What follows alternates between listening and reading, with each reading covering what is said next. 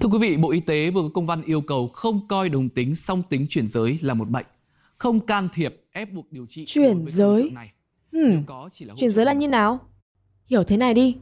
Khi một đứa trẻ vừa mới sinh ra thì bác sĩ sẽ làm giấy khai sinh, trong đó có một cột trống là cột giới tính sinh học, tức là giới tính dựa trên những đặc điểm sinh học của đứa trẻ đó. Thông thường thì bác sĩ sẽ dựa vào bộ phận sinh dục để xác định đứa trẻ là nam hay là nữ. Nếu mà có dương vật thì là nam, còn nếu có âm đạo thì là nữ. Giả sử là đứa trẻ có dương vật và được coi là con trai đi, nhưng mà khi lớn lên thì bạn nhỏ này lại cảm thấy là mình không phải con trai, mình là con gái cơ, thì bạn ấy được gọi là người chuyển giới, người chuyển giới nữ. Và ngược lại, nếu bạn ấy sinh ra là nữ nhưng lại tự cảm thấy mình là nam thì sẽ là người chuyển giới nam. Giới tính của bạn ấy không giống với giới tính sinh học ghi trên giấy khai sinh. Thế nhưng mà tại sao chúng ta lại có thể tự cảm thấy mình là nam hay là nữ? Liệu có gì đó trong cơ thể quyết định giới tính của chúng ta? Và khi một người quyết định chuyển giới thì họ sẽ làm những gì với cơ thể của họ? Bạn đang nghe khoa học, nghe để tìm hiểu khoa học qua những câu chuyện đời sống. Xin chào, mình là Đồng Thanh Thủy đến từ Đài Thu Thanh. Trong tập này chúng ta sẽ nói về chuyển giới và quá trình chuyển giới. Chuyển giới là khi mà giả sử một bạn sinh ra có bộ phận sinh dục nam nhưng bạn ấy lại là nữ giới chẳng hạn, tức là giới tính khi sinh ra không khớp với những gì mà bạn ấy tự cảm nhận về bản thân mình thì bạn ấy là người chuyển giới. Vậy thì giới tính của một người là do cái gì quyết định? Nó nằm ở đâu trong cơ thể người? Từ trước đến giờ đã có khá nhiều giả thuyết của các nhà khoa học về vấn đề này. Một trong số đó là giới tính được quyết định dựa vào bộ phận sinh dục. Khi còn nhỏ thì có thể, có thể nhá, là bạn đã được nghe rằng giới tính là do cơ quan sinh dục quyết định. Kiểu nếu có dương vật thì là nam, còn có âm đạo này rồi buồng trứng thì là nữ. Tuy nhiên có những người khi sinh ra thì cơ thể của họ lại có một chút đặc biệt. Ví dụ như không có bộ phận sinh dục rõ ràng hay là có cả bộ phận sinh dục của nam và của nữ, như trường hợp của bạn nữ này. Thưa quý vị, các bác sĩ phẫu thuật khoa phụ sản Bệnh viện E Trung ương vừa trả lại giới tính thật cho cô gái 24 tuổi. Kết quả thăm khám tại Bệnh viện E cho thấy cô gái này có đầy đủ cơ quan sinh dục của nữ giới, tử cung hoàn chỉnh, hai thận bình thường. Tuy nhiên, bên ngoài cơ thể lại có cả âm vật và dương vật chiều dài 4cm. Việc có bộ phận sinh dục của cả hai giới thì thực ra là không phải quá hiếm đâu. Những người như vậy họ vẫn tự cảm nhận được bản thân mình là nam hay là nữ. Việc đó không hề phụ thuộc vào bộ phận sinh dục. Hmm, nếu giới tính của chúng ta không phụ thuộc vào bộ phận sinh dục thì có khi nào là do nhiễm sắc thể quyết định không? Tức là nếu có bộ nhiễm sắc thể XX thì chắc chắn là nữ, còn nhiễm sắc thể XY thì là nam. Thực ra điều này cũng không hẳn là chính xác, bởi vì có một số người mặc dù có nhiễm sắc thể XY nhưng mà họ lại là nữ giới, như câu chuyện của một người phụ nữ 54 tuổi ở tỉnh Lâm Đồng mới đây. Người phụ nữ 54 năm qua mang trong mình hai tinh hoàng. Dù được khai sinh và nuôi nấng với giới tính là nữ, nhưng người phụ nữ ấy lại có âm vật to 4cm, tinh hoàng ở hai bên bèn, không có hình hài cơ quan sinh dục nữ. Bệnh nhân mang nhiễm sắc thể XY, xác định giới tính di truyền là nam. Người phụ nữ kể rằng khi đến tuổi dậy thì thì bà mới hiểu là cơ thể mình có sự khác biệt so với cơ thể của phụ nữ điển hình. Bà không lập gia đình và cũng không sinh con. Cho đến khi 54 tuổi thì bà mới đến bệnh viện để khám và điều trị. Nhóm điều trị quyết định phẫu thuật để bệnh nhân có cơ thể hoàn chỉnh của một người phụ nữ. Dư tính khi sinh ra là nữ và bệnh nhân cũng muốn được làm người phụ nữ. Bệnh nhân được sống giáo dục là phụ nữ, có giọng nói tính cách dịu dàng, ngoại hình nữ giới. Mặc dù có nhiễm sắc thể của nam nhưng bệnh nhân này lại quyết định phẫu thuật thành nữ giới, tức là việc trở thành nam hay nữ không phụ thuộc vào nhiễm sắc thể. Theo các bác sĩ thì nên phẫu thuật thành nữ bởi vì bệnh nhân mong muốn làm phụ nữ và đã được nuôi dưỡng như nữ giới từ khi mới sinh ra. Nuôi dưỡng như nữ giới từ khi mới sinh ra? Liệu đó có phải là thứ quyết định giới tính của chúng ta không? Tức là nếu bố mẹ mình nuôi nấng mình như một đứa con gái, đặt tên mình là Thủy thì mình sẽ là con gái. Nhưng mà bây giờ mình đổi tên thành tên con trai, mình không mặc váy nữa, mình đi cắt tóc đầu cua thì mình sẽ thành con trai. Từ nhiều năm trước thì đã có một số nhà khoa học tin rằng điều này là đúng, là giới tính có thể thay đổi được, kiểu như là làm cho một cậu con trai suy nghĩ như một người con gái, hành động như con gái và thậm chí nghĩ rằng mình là con gái. Và vào những năm 1980 thì giới y học tin rằng người chuyển giới thực ra là có vấn đề về tâm thần. Cuốn sổ tay chẩn đoán bệnh của Hiệp hội Tâm thần Hoa Kỳ, cuốn sách mà được coi là kinh thánh của các bác sĩ tâm thần ấy, khi ấy cũng gọi chuyển giới là một rối loạn về tâm thần. Và trước đó còn có bác sĩ tin rằng trẻ em khi sinh ra là trung tính và chính cách nuôi dạy sẽ khiến chúng thay đổi. Tức là nếu đứa trẻ sinh ra được xác định là nam nhưng mà lại được nuôi dưỡng như con gái thì dần dần đứa trẻ ấy sẽ trở thành con gái. Liệu có làm được như vậy không? Vào khoảng cuối những năm 60 ở nước Mỹ thì có một cuộc thí nghiệm như thế này. Một đứa trẻ sinh ra là nam giới nhưng được phẫu thuật bộ phận sinh dục thành bộ phận sinh dục của nữ. Cậu bé được cho mặc váy, rồi làm tóc, chơi búp bê và còn đổi cả tên nữa.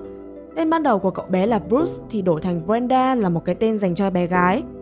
Cậu còn đến bác sĩ tâm lý để trị liệu hàng tuần để bác sĩ thuyết phục rằng cậu là một bé gái. Và mẹ của Bruce thì cũng từng nghĩ rằng Lúc đó thì tôi nghĩ là có thể biến thằng bé thành con gái. Tôi đã nghĩ là chỉ cần thay đổi cách nuôi dạy thằng bé là được. Nhưng mà dù có đi trị liệu hay sống như một bé gái thì sâu thẳm bên trong, Bruce vẫn cảm thấy có gì đấy không đúng lắm. Cậu không thích những chiếc váy hay là búp bê mà bố mẹ mua cho. Cậu không cảm thấy hạnh phúc khi sống như một bé gái, bởi vì đó không phải là thứ cậu mong muốn. Bruce là một bé trai, Bruce muốn làm con trai cơ. Rõ ràng là cách nuôi dưỡng không thể tạo nên hay thay đổi giới tính của chúng ta. Thế thì giới tính là do cái gì quyết định? Mình đã đi hỏi mọi người xung quanh để xem mọi người nghĩ như thế nào về câu hỏi này. Theo em thì cái gì quyết định giới tính của mình? Có những là điểm riêng để phân biệt được, ví dụ như là dâu hay là tóc này. Tức là đặc điểm về ngoại hình đúng không? Vâng. Giới tính của mình là lúc sinh ra đã là quyết định. Sinh ra đã là quyết định. Sau đó là khi mình trưởng thành thì là do chính mình quyết định. Giới tính là do do bản thân mình quyết định theo ý nghĩ của mình. Đó, mình đã hỏi một em học sinh tiểu học, một bạn sinh viên đại học và cả bác bảo vệ ở tòa nhà mà mình đang sống nữa. Có người cho rằng giới tính là do ngoại hình quyết định, có người lại nghĩ là do chính bản thân mình tự quyết định. Mình nghĩ là mình như nào thì mình là như thế. Hmm, vậy thì có khi nào giới tính của chúng ta là do não bộ quyết định không? Bởi vì là do suy nghĩ mà. Đã có một số nghiên cứu về não của người chuyển giới. Bình thường thì não của nam và nữ sẽ có những đặc điểm khác nhau và đối với người chuyển giới như là từ nam sang nữ đi, sinh ra trong cơ thể nam nhưng tự nhìn nhận mình như là nữ giới thì não của họ lại giống với não của nữ giới. Tức là não của người chuyển giới thì sẽ giống với giới tính mà họ tự cảm nhận chứ không phải là giới tính sinh học đâu nhá. Nếu thế thì cũng có thể là não bộ sẽ liên quan đến giới tính chứ. Thực ra đến giờ giới khoa học vẫn chưa tìm ra chính xác phần nào của não bộ mới quyết định chúng ta là nam hay là nữ. Nhưng dù gì đi nữa thì từ khi sinh ra chúng ta đã tự biết giới tính của mình và nó không liên quan gì đến hình hài cơ thể của chúng ta. Vậy thì những người mà họ tự thấy là có giới tính không khớp với giới tính sinh học và quyết định đi chuyển giới thì họ sẽ làm những gì? Nghỉ giải lao, uống miếng nước rồi mình tiếp tục nhé. Nếu bạn chưa biết hoặc là chưa để ý thì ngành xe điện đang từng bước cạnh tranh với ngành xe xăng. Thị trường xe điện nó đã chiếm khoảng 10% rồi. Một trong những hãng xe máy điện đầu tiên do người Việt tự sản xuất. Ờ, nếu mà nói là xe xăng cần đổ xăng là đi thì xe điện là cũng chỉ cần sạc điện là có thể đi được rồi. Khi mà một ngành mới phát triển thì nó sẽ mở ra sự phát triển cho những công việc và dịch vụ mới kèm theo. Thấy đi xe này thích hơn, mát mẻ, sạch sẽ. Lượng khí thải của việc sử dụng xe điện nó vẫn ít hơn xe xăng đến 4 lần. Đến bước này thì chúng ta lại cần tính toán xem mình sẽ xử lý những cục pin cũ này như thế nào. Điều gì mới thật sự tạo nên sự khác biệt giữa xe xăng và xe điện? Có thật là sử dụng xe điện sẽ giúp bảo vệ môi trường và tương lai ngành xe điện sẽ thay đổi cuộc sống của chúng ta như thế nào? Tất cả sẽ có trong đầu tiên tiền đâu, nơi đài Thu Thanh kể những câu chuyện xung quanh đồng tiền. Cùng đón nghe đầu tiên tiền đâu trên Spotify, Google, Apple Podcast hoặc trải nghiệm ứng dụng đài Thu Thanh của chúng mình nhé. Việc bạn thuộc giới tính nào là nam hay là nữ thì không phụ thuộc vào bộ phận sinh dục, bộ nhiễm sắc thể hay là môi trường rồi mọi thứ xung quanh nơi bạn sống. Có người sinh ra trong cơ thể đúng với giới tính của họ, nhưng có những người thì không và họ muốn chuyển giới để có thể sống thật với bản thân. Vậy thì khi quyết định là sẽ chuyển giới, sẽ can thiệp y tế vào cơ thể thì người chuyển giới sẽ trải qua những gì? Xin chào tất cả các bạn. Trời ơi, lâu lắm luôn rồi đó, xin mới được nói xin chào tất cả các bạn lại đó. Đó là chị Trần Khánh Vân, một người chuyển giới nổi tiếng trên mạng xã hội. Chị Vân còn có tên tiếng Anh là Shen mà chị hay dùng trong các video YouTube của chị, nhưng mình cứ gọi là chị Vân nhé. Kênh YouTube của chị Vân đến giờ có gần 200.000 người theo dõi và nội dung thì chủ yếu là về cuộc sống của chị, trong đó có kể về hành trình đi chuyển giới. Từ khi lên 4 tuổi là chị Vân đã nhận ra giới tính thật của mình. Chị nhớ mọi người, chị nghĩ là 4 tuổi là mình đã biết nhận thức là mình không phải là nam nữa mọi người là mình đã rất thích màu hồng mình rất thích làm tóc làm móng tay và khi đó là mình cứ kêu ba mẹ mình mua cho mình những bộ đồ màu hồng phải mọi người thì cái khi đó là cái điểm mình sẽ nhận thức được là mình là nữ đó mọi người và 15 năm sau thì chị Vân mới bắt đầu thay đổi ngoại hình. Chị nuôi tóc dài và mặc quần áo nữ tính hơn. Thế nhưng khi ấy chị Vân vẫn tự nghĩ rằng mình là một người đàn ông có tóc dài chứ chưa thực sự là phụ nữ. Chị cảm thấy bản thân mình không được sống thật, không được làm những gì chị mong muốn và như kiểu là bị mắc kẹt trong cơ thể của ai đó không phải là mình. Đó là một trong những biểu hiện của chứng phiền muộn giới, là một hội chứng thường gặp ở người chuyển giới. Họ cảm thấy phiền muộn bởi vì là những đặc điểm trên cơ thể của họ không khớp với những gì họ tự cảm nhận về bản thân mình. Ví dụ như chị Vân, tự thấy mình là con gái nhưng lại có ngoại hình của nam và chị cảm thấy buồn phiền vì điều đó. Cho đến năm 19 tuổi thì chị Vân quyết định là sẽ thay đổi cơ thể của mình. Chị sử dụng nội tiết tố hay còn gọi là hormone. Hormone sẽ giúp người chuyển giới thay đổi ngoại hình theo ý muốn và chuẩn bị tâm lý cho những bước tiếp theo. Bình thường thì ở cơ thể nam giới và nữ giới sẽ sinh ra những loại hormone khác nhau. Ở nam là testosterone, còn ở nữ là estrogen. Vì chị Vân chuyển giới thành nữ nên chị sẽ cần đưa estrogen vào người để chị có được những nét mềm mại giống như là của nữ giới thì mình phải con gái cho nên mình đâu có sản xuất hóc môn nữ trong người mình đâu. Cho nên là mình phải tiếp hóc môn nữ vô trong người. Nhưng mà bây giờ không còn. Muốn đưa hóc môn vào cơ thể thì có thể uống hoặc là tiêm. Nếu uống hóc môn thì sẽ cần uống mỗi ngày còn tiêm thì sẽ cần tiêm cách 4 tuần một lần tùy cơ địa mỗi người. Nhưng dù là tiêm hay uống thì cũng sẽ phải đều đặn duy trì cho đến cuối đời. Vì theo chị Vân thì hai ba tuần hay một tháng mình không thể tiêm là nhìn mình đàn ông ra liền luôn. Nên là kiểu phải tiêm đều đều đều đều, đều mới duy trì được. Mà tại như là xe sinh sinh lý nam của mình nó quá mạnh rồi người cho nên mình mới bị như vậy á mọi người. Thế khi tiêm hormone vào thì cơ thể chị vẫn thay đổi như thế nào? Sen cảm thấy không biết mọi người thế nào. Nhưng đối với Sen nó hormone nó không thay đổi gì nhiều lắm hết. Nó chỉ làm da Sen đẹp hơn rất nhiều đúng không mọi người? Hệ lông trên người á, nó yếu hơn. Nhưng mà do Sen là một con người Hệ lông mạnh thật sự đúng không mọi người, Mạnh còn hơn con khỉ luôn á. Phải đi triệt lông. Tay chân thì đó giờ xin cảm thấy tay chân sen hơi kiểu thon đẹp sẵn rồi mọi người. Nhưng mà sử dụng một thời gian á, thì mình thấy là kiểu người mình nó nuột hơn, nó láng hơn. Nhưng mà nó không phải là kiểu là wow từ con khỉ thành công chúa cái sức mạnh của hormone đó nó mạnh nhưng mà nó kiểu nó xương xương thôi nó không phải là thuốc tiên đến nổi mà nó uống vô là cái người mình thành người mẫu liền đâu mọi người Chị Vân cũng nói rằng đáng lẽ chị nên dùng hormone từ sớm. Các nghiên cứu cũng cho thấy là nên bắt đầu sử dụng hormone ở tuổi 16 vì khi ấy cơ thể vẫn đang dậy thì, khuôn mặt rồi bộ ngực hay là lông cơ thể vẫn đang phát triển. Thế nên là người chuyển giới sẽ dễ có được ngoại hình mà họ mong muốn. Ví dụ người chuyển giới từ nam thành nữ thì sẽ có ngoại hình nữ tính hơn. 19 tuổi thì cũng gần như là đã trưởng thành rồi mọi người nên là dùng sẽ hơi trẻ cho nên đó là bởi vậy sẽ mới cảm thấy là nhìn mình không có nữ lắm đó mọi người thì sẽ thấy có rất nhiều bạn nhìn là sẽ không biết chuyển giới luôn. Nhưng mà xin thấy nhìn xem đó mọi người là đương nhiên nhìn luôn biết chuyển giới mọi người không? Cho nên xin thấy comment đó là bạn nào có muốn chuyển giới thì mấy bạn nên tìm hiểu từ sớm và được tư vấn từ sớm. Thì khi đó mình sẽ có những sự chuẩn bị kỹ càng hơn để mình có thể giống con gái nhất có thể nha mọi người. Và trong giai đoạn sử dụng hormone thì người chuyển giới cũng có thể cân nhắc lại quyết định của mình. Có thể là họ không thấy hài lòng về ngoại hình mới và không muốn thay đổi nữa. Lúc đó thì người chuyển giới chỉ cần dừng lại, không dùng hormone nữa thì khoảng vài tháng sau là cơ thể của họ sẽ trở lại như ban đầu.